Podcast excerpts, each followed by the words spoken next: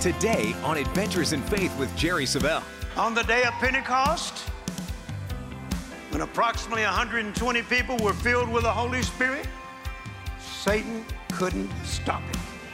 Shortly after that, 3,000 people were born again, and Satan couldn't stop it.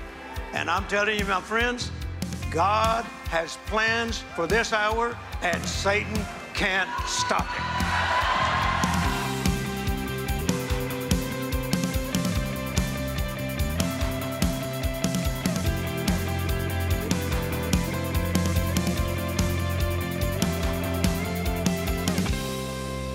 We have entered into a time of acceleration. We have entered into a time of unstoppable momentum. I'm not saying you won't have to use your faith anymore. And I'm not saying you won't have to be willing to stand anymore. You still will. However, God is accelerating things. It's not going to take as long now as it has in the past. I thought you'd be more excited about that. It's not going to take as long now as it has in the past, praise God. Why? Because we've entered into a new era. Jesus is coming soon. And there's a lot to be done and accomplished before he returns. And God's accelerating things. And when God accelerates things, it becomes unstoppable momentum. And we've entered into it, praise God. Hallelujah. Look your neighbor and say, I'm in it right now.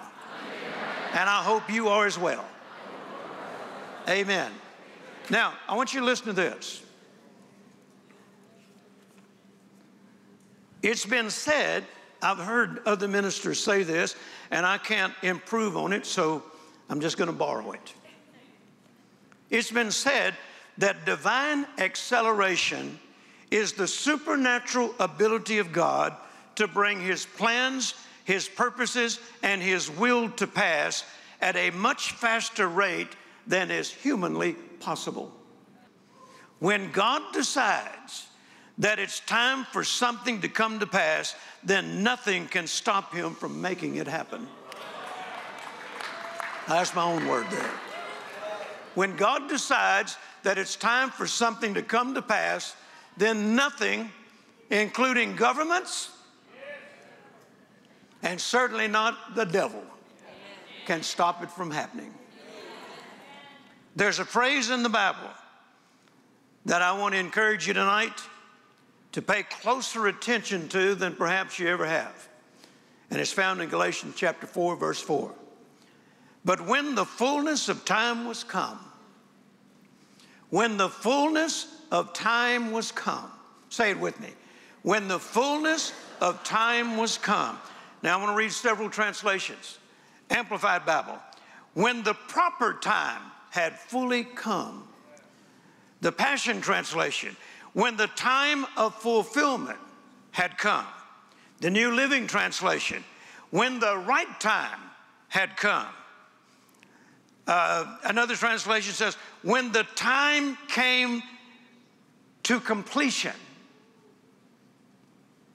all meaning the same thing.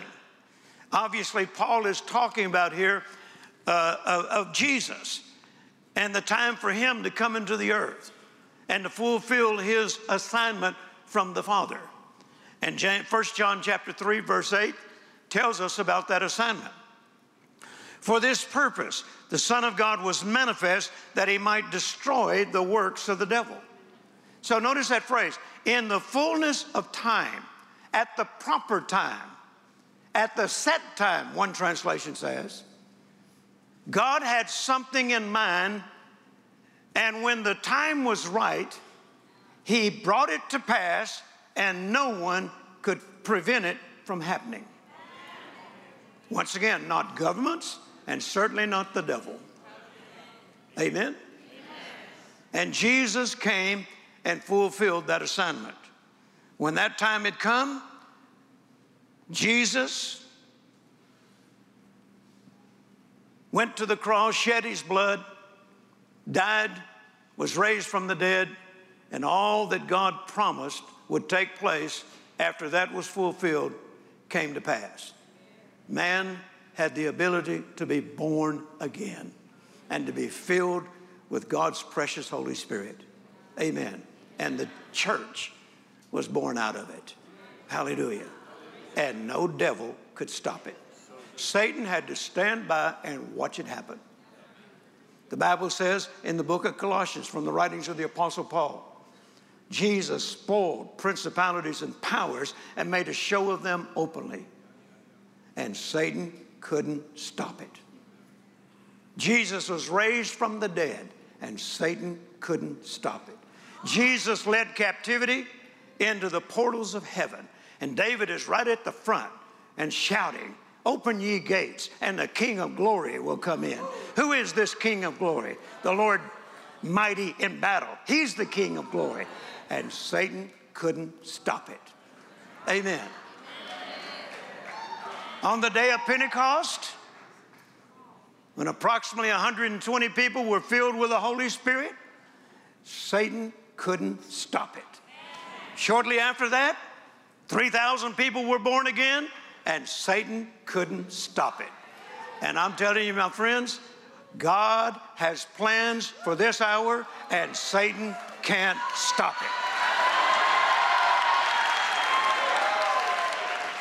I believe we are headed for another fullness of time. Another fullness of time. And what God has planned for this hour, Satan is not going to be able to stop it no more than he could stop the last or a previous fullness of time. When God decided it's time for his son to come into the earth, Satan couldn't stop it. When God decides it's time for the church to experience the greatest time of the history of the church and the glory of the Lord rising upon us to the point that it is seen upon us, Satan will not be able to stop it. The wealth of the sinner being laid up for the just, Satan will not be able to stop it. Hallelujah. The, the Amplified Bible says, the wealth of the sinners laid up for the just, and eventually it will come into their hands. And Satan can't stop eventually. And folks, we're not talking a thousand years down the road. We're in it right now. It's happening right now. They don't know how to hold on to what they got. In fact, they don't realize it, but they are working for the church. Amen. Don't envy the, the sinner and his wealth. I think I told you this story before, but it's worthy of repeating. When I first came to the Lord, there was a friend of mine that I actually was in the military with. And his father owned several businesses in our hometown. They were wealthy people. And uh, when I came to the Lord, he was interested in, in what had happened to me because he knew me BC, before Christ. And he, and he saw the difference in me. And he was interested. He'd, he'd always asked me about what God was doing and, and, and, and the miracles that I was experiencing. And he said, Now, I don't want you preaching to me. I, I'm not interested in getting saved. I don't want to know you, Jesus, but I'm interested in, in what God is doing with you.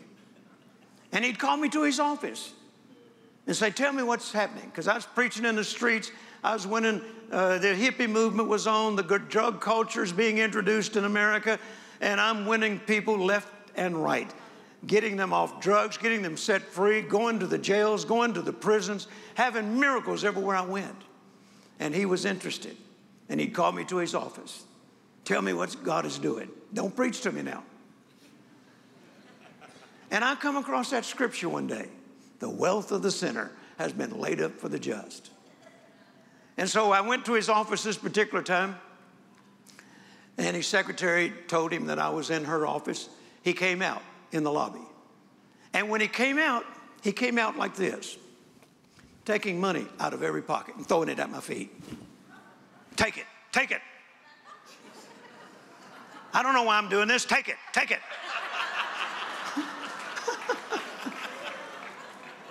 I said, Bob, I know why you're doing this. He said, Really? I said, Yeah. I said, The Bible says the wealth of the sinner is laid up for the just. You're the sinner, I'm the just. I said, and Bob, if you don't get saved, I'm going to wind up with everything you got.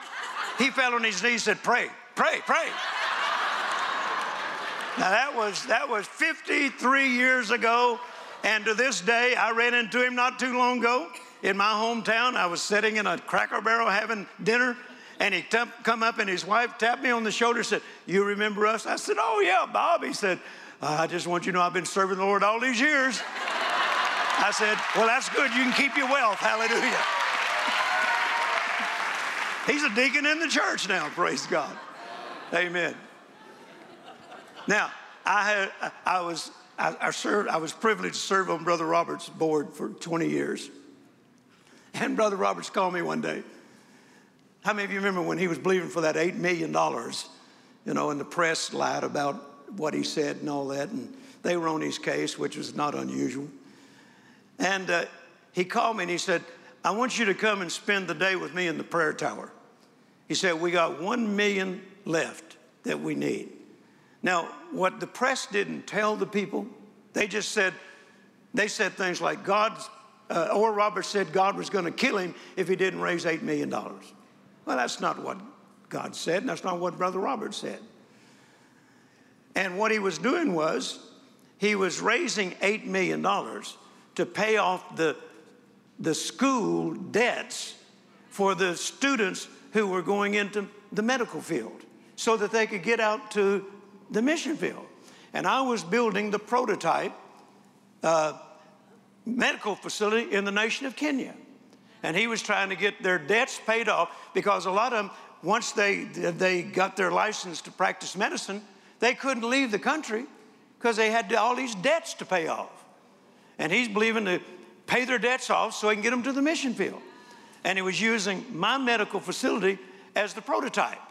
And so he said, I want you to come and, and spend the day with me and let's pray. We need one more million. And so I flew to Tulsa and went up to the prayer tower with him. And when I got up there, there was a man in the prayer tower with him, and I didn't know this man. I didn't know who he was. Brother Roberts introduced me to him. He said, uh, uh, I want to introduce you to this gentleman, told me his name, and he was from Florida. And he owned dog racing tracks. And he said, he was watching television and heard me talk about I needed one, mil, one more million dollars so I can get these, these students out on the mission field. And he said, The man called me. And he said, Well, as I was watching you, now he's not even born again. As I was watching you, he said, I told my wife, Why aren't the Christians helping this man? Why aren't the Christians helping this man? He said, I got a million dollars. I'm going to fly to Tulsa and tell him I'm going to give the last million. So he was standing there in front of me. And he said, Pray for this man. He just gave us the last million that we needed. So I prayed with him. And then the man said, I've got to get back home. So he flew back down to Florida. And as he was, before he left the prayer tower, Brother Roberts uh, prayed over him. And then when he walked out the door, he said, No, Jerry, there's no need you staying here all day. We got that last million. You can go home if you want to. I said, okay, I'll just go home. And I turned to walk out the door, and he said, pray for them dogs. That's Oral. Typical Oral Roberts. Be sure and pray for those dogs. What happened? The sinner. That's not going to be an unheard of story any longer. Amen eventually is upon us. God's accelerating things. Amen. Now, don't go around asking sinners, Have you got my money? Let God do it. Amen. I would suggest you walk around like this, you know, just in case. Amen. Did you hear my story about the brewery in Fort Worth? Major brewery, Miller's Brewery. Well, I'll tell you. Where we lived at the time, I had to drive by Miller's Brewery every day to go to my office. And every day I would drive by that, I'd roll my window down and I'd just shout, The wealth of the sinner is laid up for the just. Then I'd drive on to the office, and then on the way back home, I'd roll the window down and I'd say, The wealth of the sinner is laid up for the just. And one day, I came home from a meeting, and my in house accountant said, Brother Jerry, we got a check from Miller's Brewery today. now, my first reaction was I thought maybe it was somebody that worked there that got saved. Maybe they endorsed their paycheck and sent it to the ministry. They said, no, no. It was directly from Miller's Brewery. Amen. Made out to Jerry Savelle Ministries. Hallelujah. Now, I went to a minister's conference shortly after that and made the mistake of telling that story to a group of preachers. And one of them come up to me and said, You didn't keep that filthy lucre, did you? I said, Yes, I did. I cast all them beer drinking devils off of it and used it for the gospel. Hallelujah. And I'm believing for more. Amen. Believing for more, praise God. Folks, we have reached that place called eventually. Look at your neighbor and say, We're in the place called eventually. Hallelujah. All right, now, let's continue. Where did I put my notebook? The Holy Ghost and Carolyn had it. Okay. All right, now listen. We're headed for another fullness of time. Daniel tells us that it is God and God alone who is in charge of the times and the seasons. It is God and God alone who can speed up things or slow down things. Did you know the first miracle of Jesus was a miracle of acceleration? He turned water into wine. It takes quite some time from the time you plant that vine and it becomes a grape and then later becomes wine. We're not talking about something that happens overnight. I have friends that live out in California where uh, wine, grape vineyards is prominent. And I've asked them, how long does it take? Because they, some of them, when they were young, they worked in the fields. How long does it take from the time they plant that till the time it's ready to be turned into wine? It takes quite some time. But the first miracle of Jesus was a miracle of acceleration. He turned water into wine. And the governor of the feast said, You know, usually you you serve the best. Amen? He referred to it as the best wine. And it was a miracle of acceleration. Isn't it amazing? He started his ministry accelerating things. I believe he's going to conclude by accelerating things. God is a God of patterns. Amen. Once again, Daniel tells us in Daniel 2:21 that God alone is in charge of the times and the seasons. Not the government, not the Democrats, not the Republicans, and certainly not Satan. When God says it's time for something to happen, then you can count on it. It will happen. For instance, Paul tells us in 2 Timothy chapter 3 verse 1. This know also that in the last days perilous times shall come. Now, he got that by the Holy Spirit. Bible says, All scripture is given by inspiration of God. Paul wasn't just sitting at his desk one day and said, Hmm, what could I come up with that would be good preaching material? No, he was inspired by the Holy Spirit to write that in the last days, perilous times shall come. The Amplified describes them as times of great stress and trouble, hard to deal with and hard to bear.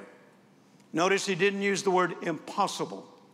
Not impossible to deal with and not impossible to bear, but hard. Well, folks, that's describing what we're going through right now. I'm not saying we're in the end of the last days, but we certainly are in them. Yeah. Amen? Amen? We're in them. And what, if you keep reading that chapter, it sounds just like the day we're living in.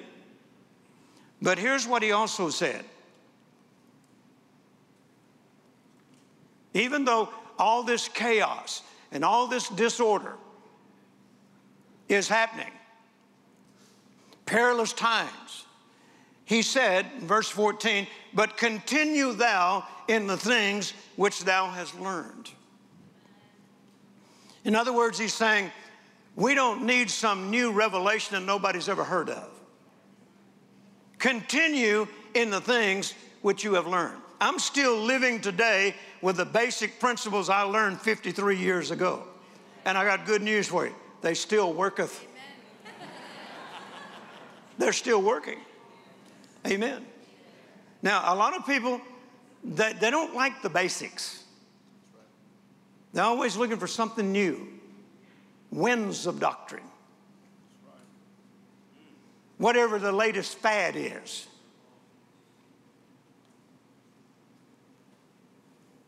I had the privilege of, of speaking and doing chapel services for a number of the professional football teams over the years. The uh, Chicago Bears, the San Francisco 49ers, uh, Dallas Cowboys, Green Bay Packers. And one of my favorite teams was always the Green Bay Packers. That just happened to be the first team I ever saw on television when I was a little boy when we got our first television First professional football game I ever saw was the Green Bay Packers. And Coach Lombardi was the coach. And, and I just thought he was awesome. And so I became a Packer fan. Then the first team I ever saw on television as a little boy, you know, we didn't, we, we only had one, one family on our street, on our road. Street is a stretch of the imagination. On our road had a television set. And every Saturday night, they'd put it in the window so the rest of the neighborhood could come and set up lawn chairs and watch it through the window. And then we finally got our television set. My kids think, and my grandkids especially think, I'm making this up. Because they carried TVs around in their pocket, you know. And, and we finally got our television set, our first one. And the first football game I ever saw was the Green Bay Packers and the New York Giants and I became a Packer fan. First baseball game I ever saw was the New York Yankees, and I became a Yankee fan. Now, people in Texas consider me a traitor. you mean you're not a Cowboy fan? Oh, yes, until they play the Packers. You mean you're not a Texas Ranger fan? Oh, yes, until they play the Yankees. Okay? And so, uh, Coach Lombardi, I mean, you know, they'd won so many championship games, they'd won Super Bowls, but every year, and I know this because I've been around some of the players. A lot of times during the off season, some of the players traveled with me. Some of them I've mentored. Some of them are in full time ministry today. And some of the Packer players told me that every new season, the first thing Vince Lombardi would do was hold up a football. Then they just won the Super Bowl. Hold up a football and say, gentlemen, this is a football. And then on the blackboard, he'd do X's and O's, blocking, passing, receiving, basics. He would never allow them to leave the basics. And then over a period of time, he'd introduce some new plays that he was famous for dreaming up, but he never let them leave the basics. So many Christians today, I think you know where I'm headed. They want something that tickles their ear, that sounds good, but is not quite truth. A lot of these mega churches, and I'm not against mega churches, but a lot of them don't preach truth. They don't want to preach anything that would offend anybody. They want to preach anything that would cause a demand on somebody. They just want everybody to be happy. And be sure and bring us your money.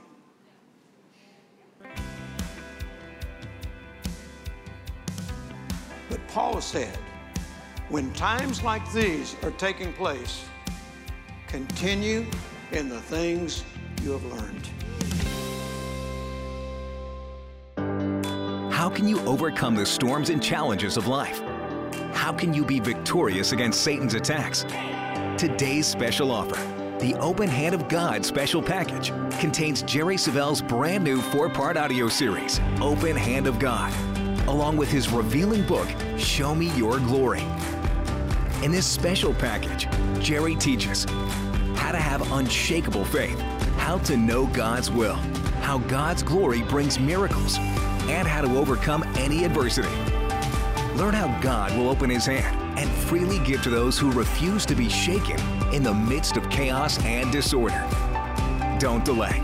Call or go online now to jerrysavelle.org and request your copy of the Open Hand of God special package. Discover how God will satisfy you with everything you need. Regardless of the hardships and troubles around you, God's open hand will cause you to win. Thank you so much for joining me today, and I pray that the lesson has been so beneficial to you, inspiring to you, and I trust, praise God, that you will position yourself to experience this prophetic word this year. God wants to open His hand and He wants you to experience unusual, extraordinary, and supernatural provision. It can happen to you. It's happened to me. It's happened to other people who've heard me preach this. And praise God, it can happen to you. Why? Because God is no respecter of persons. Now, if you want to continue studying this message, it is available to you on four CDs talking about the hand of God, representing provision. Every time you see the phrase hand of God in the Bible, most of the time it's talking about provision. But this is what God wants to do for you this year unusual, extraordinary, and supernatural provision. Four CDs. Then, right along with it, a book that I wrote a couple of years ago entitled Show Me Your Glory. When you talk about the glory of God, it is the manifestation of the goodness of God, the presence of God, and the power of God. This goes right along with the series on the hand of God. So, this is our resource package that you can order today. And I want to encourage you to do it while it's fresh on your mind. The resource package, once again, the hand of God. So, all the information for ordering is on the screen, or you can contact us at jerrysavelle.org. And please do it right away while it's fresh on your mind, because I know these messages will continue to inspire you. I want to thank you for watching today. I want to thank all of my partners for believing in us and helping make this all possible. You're a vital part of this ministry. You help us reach the world with a message of faith. Thank you. God bless you. And I'll see you again soon.